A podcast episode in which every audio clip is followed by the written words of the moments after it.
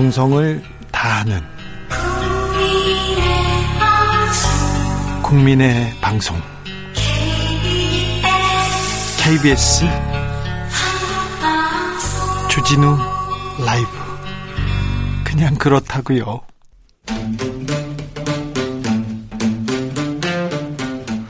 2030 청년이 보고 듣고 느끼는 대선 전쟁. 그것이 궁금하다. MZ 세대에게 묻는다. 요즘 뽀하니 자, 2030 청년 정치인 어벤져스 모았습니다. 청벤져스 한 자리에 모았습니다. 권지웅 더불어민주당 청년 선대위 공동위원장 어서 오세요. 네, 안녕하세요. 김용태 국민의힘 청년 최고위원 어서 오세요. 네, 안녕하세요. 김용태입니다. 강민진 청년 정의당 선대위 상임 선대위원장 어서 오세요. 네, 강민진입니다. 아우, 청년이지만 직함이 보면 어마어마합니다. 네. 네. 자, 바쁘죠?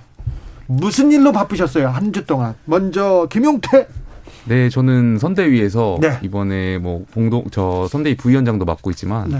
홍보 전략 본부장을 맡고 있습니다. 그래서 네. 저희가 AI 윤석열하고 네. 저희 본부에서 이제 유세차 어플을 개발하고 있는데 아, AI 윤석열을 김용태 이 저희가 담당하고 위원이에요. 있습니다. 그렇군요. 그래서 이 그것 관련해 가지고 이제 준비할 것들이 좀 있어서 많이 좀 준비하고 근데 홍보 전략 기획 본- 그거 대장은 저기 이준석 총괄본부장이 저희 대표고 저는 총- 이제 홍보 전략 본부라고 해서 네.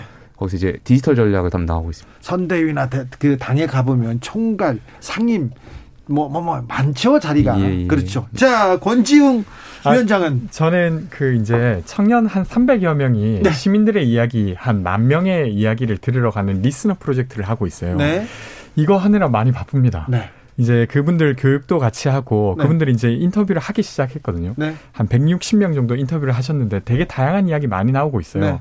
그래서 고1 하고 있고 그리고 미래 당사라고 저희가 합정에 제2 당사를 마련합니다. 그래요. 청년들을 위한 당사죠. 네, 그래서 그거 작업하느라 좀 바빴어요. 네, 네. 바쁘고 어려운 일은 어른들한테 시키고 네.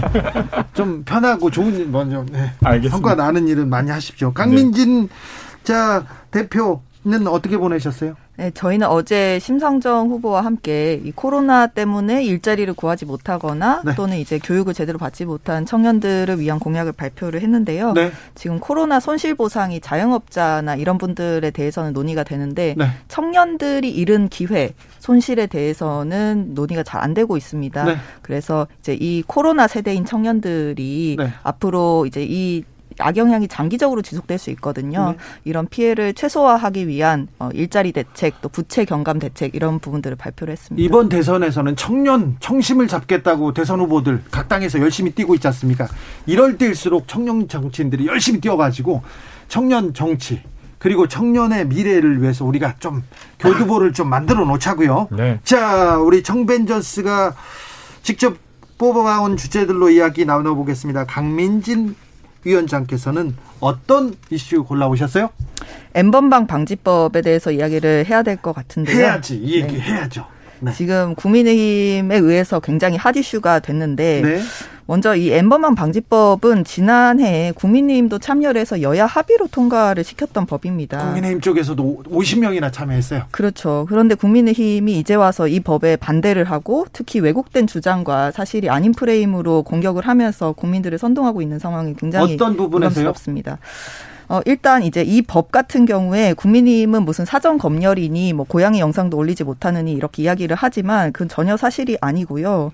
이 누가 채팅창이나 이런 부분들 들여다보는 것이 아닙니다. 그러니까 사전 감시가 아니라 어떤 성범죄물로 신고가 된 영상이나 사진과 동일한 컨텐츠가 올라오면 기술적 자동적으로 필터링을 하게 되는 거거든요. 네. 이게 예를 들면 이제 게임 채팅방에서 특정 욕설을 쓰면 블라인드 처리가 자동으로 되잖아요. 네. 이런 것과 유사한 방식이고 이건 전혀 누가 들여다보거나 감시를 하는 부분이 아닙니다. 이 법으로 인해 제한되는 자유가 있다면 성범죄물을 유포할 자유밖에 없다. 이렇게 말씀드리고요. 그리고 사적 대화방엔 아예 적용이 안 됩니다. 공개된 오픈 채팅방 또 게시판, 웹하드 이런 부분에만 적용되는 거기 때문에 프라이버시 침해 여지가 있다라는 말도 틀린 주장입니다. 이 부분은 국민의힘 김용태 위원께서 한마디 하셔야 되겠네요. 예, 예. 저도 뭐 디지털 성범죄 관련해서 근절해야 된다고 생각하고 있고요. 네. 다만 저희가 그 과정에서 정말 중요한 원칙들이 있습니다. 저희가 정말 중요한 것이 자유 아니겠습니까? 어, 국가가 개인의 어떤 표현의 자유나 통신의 자유를 검열하고 한다는 것 자체가 저는 있을 수 없는 생각이라고 되고요. 이미 우리 헌법 제 18조에 통신의 그 자유 비밀을 침해받지 않을 자유가 있습니다. 그래서 그렇기 때문에 저는 이 법안이 어, 오남용의 소지가 있다고 생각되고요. 그리고 강화와 어, 보완이 필요하다고 하셨는데 저는 뭐 강화와 보완의 측면에서 어 글쎄요 그 검열 측면에서 있으면 저희가 지난번에 테러 방지법이 있었, 지 않습니까? 네.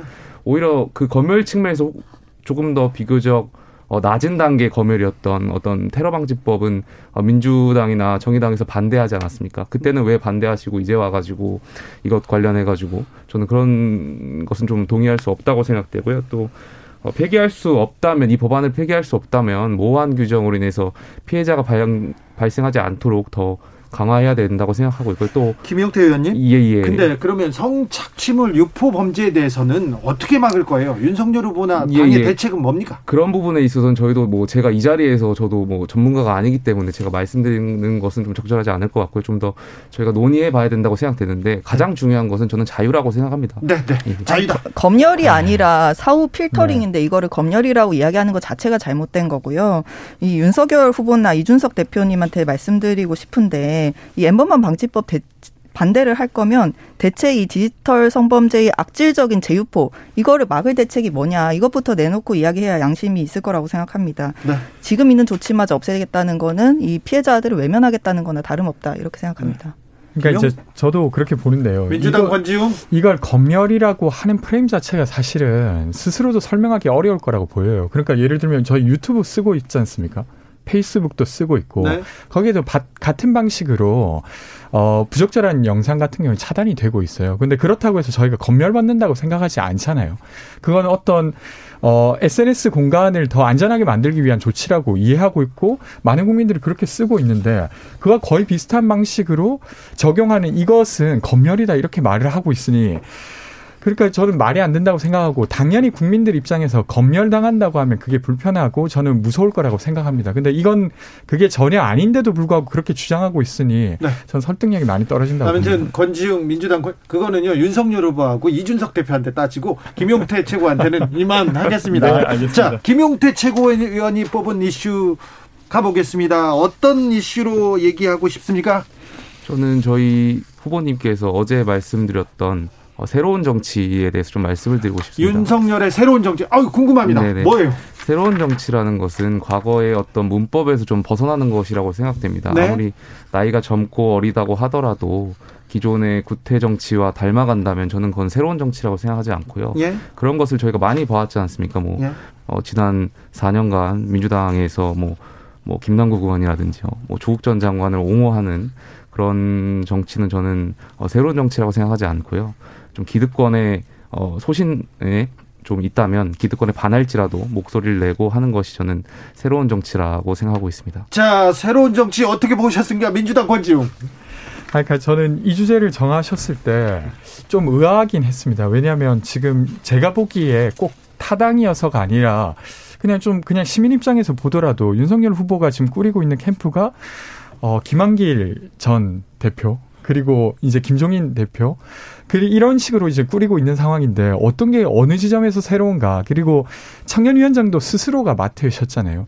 근데 이제 청년 위원장으로서 청년에 대한 이야기를 했던 것을 돌아보면 120시간 노동하자. 그리고 최저임금 사실상 거의 폐지 발언을 하셨죠. 근데 이런 것이 어떻게 시민들이 보기에 새로운 정치일까 이런 생각이 좀 듭니다. 사실 그 윤석열 후보님 같은 경우는 여기 계신 김용태 최고위원님이나 이런 분들보다 국민의힘 안에서 더 극우적인 주장을 하고 계시거든요. 최저임금 폐지 발언도 그렇고 120시간 노동 발언도 그렇고 또 전두환 씨 관련한 발언도 그렇고 이제 극우를 대변하는 듯한 그런 행보를 많이 보이고 계신데 어떤 새로움을 보여주시겠다는 건지 잘 이해가 안 됩니다. 지난 예, 김용태입니다. 제가 말씀드리겠습니다. 네. 그 지난주에 저희가 이벤트 중에 하나가 이제 무소속이었던 이용호 의원께서 저희 당 이제 입당하는 행사를 가졌습니다. 예? 그 과정에서 지난 4년간 정말 잘못된 것을 지적하지 못했던 것이나 정말 상식이 무너져가는 것에 대해서 분노를 느끼셨다고 표현을 하셨던 것 같은데요. 이러한 과정들이 저는 뭔가 잘못된 것을 잘못되었다고 말할 줄 아는 그런 시스템이 작동해야 된다고 생각하고 있고요. 저희가 네. 계속해서 뭐 여기서 지금 말씀 다 드릴 수는 없겠지만 네. 민주당에서 활동하셨던 분들께서 선출직 의원께서 계속해서 저희한테 이제 입당 타진을 해오고 계십니다. 그 과정의 그 이유는 단 하나입니다.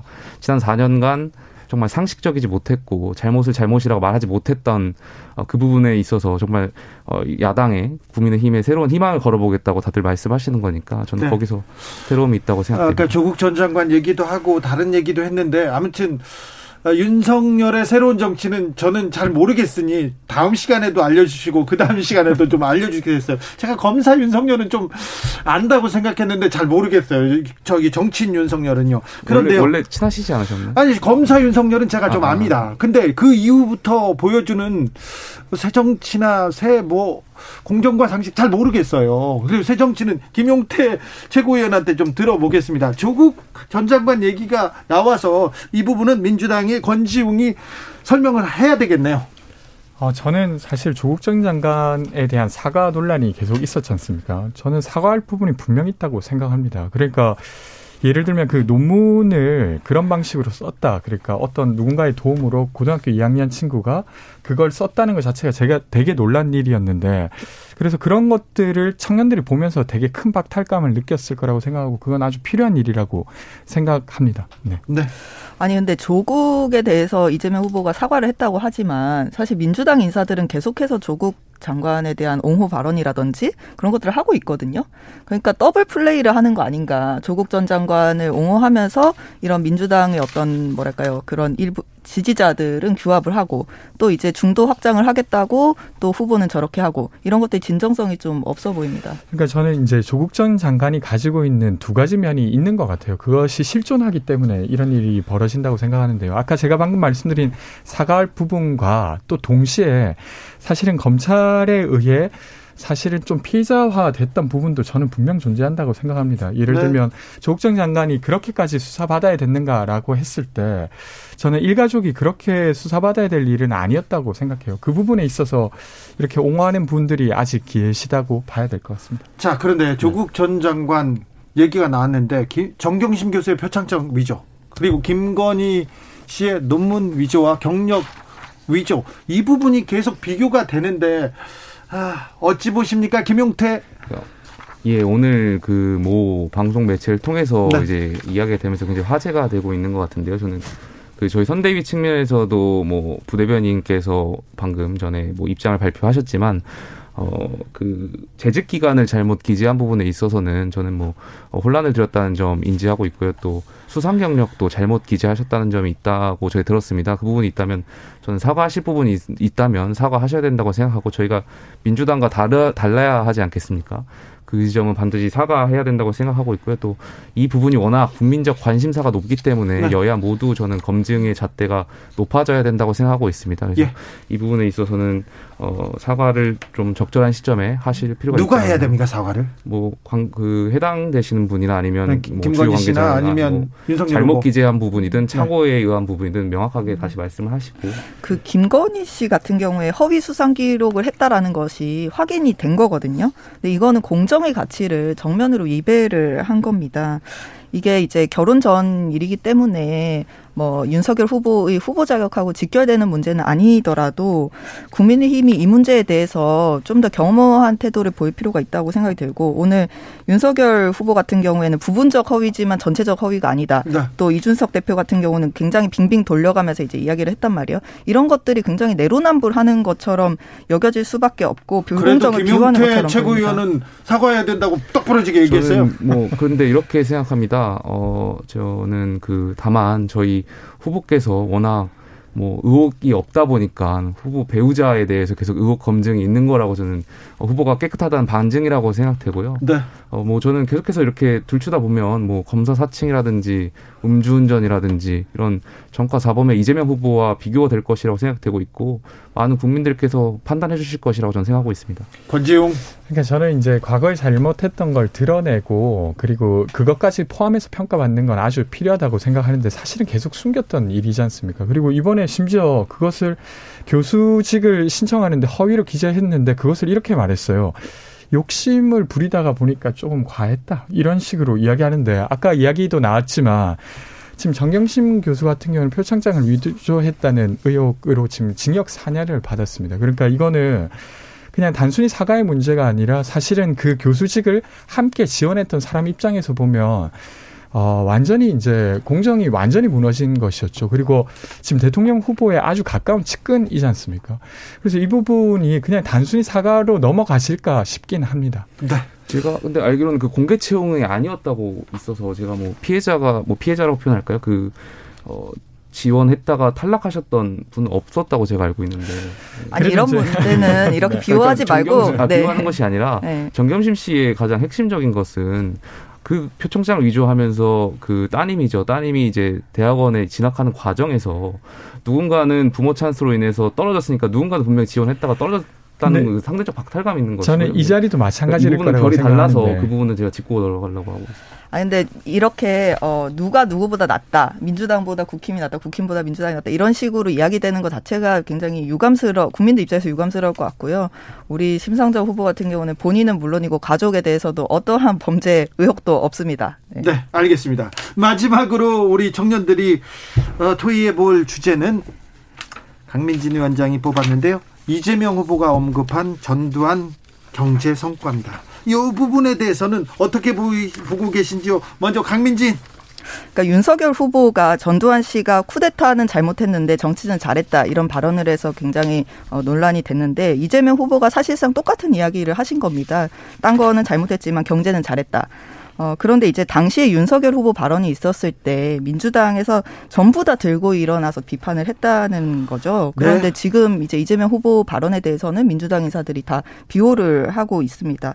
이상민 의원 같은 경우에 이재명 후보 발언에 비판을 했는데 지지자들이 정의당으로 가라 이렇게 이야기를 하고 있다고 하더라고요. 이런 거는 굉장히 패권적이라는 생각이 들고 이제 윤석열이 한 정두환 칭찬은 잘못됐고 이재명이 한 전두환 칭찬은 괜찮다. 이런 것들이 전형적인 그동안 민주당이 보여온 내로남불이고 이 학살자이자 독재자한테 그 사람이 그래도 이건 잘했어 라고 말하는 것이 역사 앞에 그리고 피해자들이 아직 생존해 있는데 그분들 앞에 온당한 말인가 민주당에 묻고 싶습니다. 김용태. 네, 저도 뭐 같은 생각이고요. 양치기 소년 같다고 저는 생각됐습니다. 왜냐하면 지난번에는 존경하는 박근혜 대통령이라고 하셨다가 다음엔 또 아니라고 하시고 호남 가셔서는 어, 전두환 전 대통령 그 비석을 밟으시고 또 경북 가서는 공과가 있다고 표현하시고 저는 참 뭐 말씀하신 대로 강민진 대표 말씀하신 대로 어, 내로남불이라고 생각되고요. 어, 국가 지도자는 품격이 있어야 되고 언행에 있어서 저는 굉장히 명확해야 된다고 생각하고 네. 있습니다. 이 부분에 있어서는 좀 적절하지 않았다 생각하고 있습니다. 자, 권지웅. 아, 저는 뭐 일관성을 잃어버린 발언은 아니었다고 봐요. 그러니까 예를 들면 전두환에 대한 것도 이런 건데요. 그 윤석열 후보 같은 경우는 12.12나 5.18 빼고는 잘했다. 이렇게 말한 것과 지금 이재명 후보 같은 경우는 총칼로 해친 것은 어떤 이유로도 어, 용서받을 수 없다. 근데 삼조 호황 때 그 경제를 잘 활용했던 건 있다. 이렇게 말한 건 저는 조금은 다르다고 생각합니다. 물론 이제 워낙 심각한 일을 저질렀기 때문에 전두환 씨가 거기에 대해서 이런 발언조차도 사실은 그 피해자분들에게 좀 불편함을 줄 수 있었다고 생각하고 그래서 저는 굳이 이걸 언급하실 필요는 있었을까 이런 생각이 들지만 네.